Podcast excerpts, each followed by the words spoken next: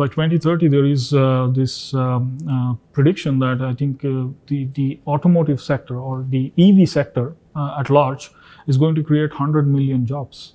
Uh, so that's a massive amount of, uh, that's more like three times more than what it is Right. today. so pretty much all smart people have the, you know, their job in, in some of the coolest companies.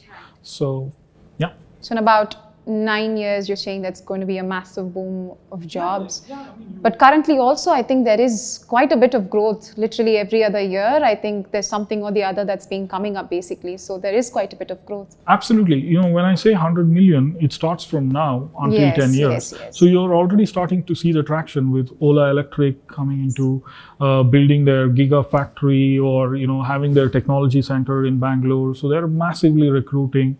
So this is just a start. Uh, then you, uh, you know, you have you know, the, the biggest two-wheeler maker in the world is Hero Motors, right? So uh, they have been experimenting on their electric vehicles, uh, but however, they're an investor in Ather as well. Uh, so, uh, however, you can expect from in the days to come. So Hero might have their gigafactory and technology centers associated with electric vehicles.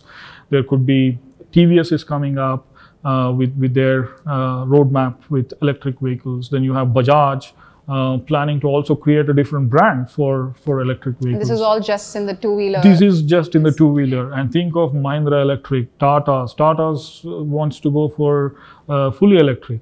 Um, then you have the multinationals, like for instance, Volvo Group, you have Volkswagen, Toyota, who have been in the Hyundai. So we have been been in the business for nearly 20, 25 years. So um, there is a massive opportunity. Uh, and with Tesla coming to India, uh, I think this entire space will shake up. Right. Uh, so, yeah, I think uh, it's an exciting time to be engineer.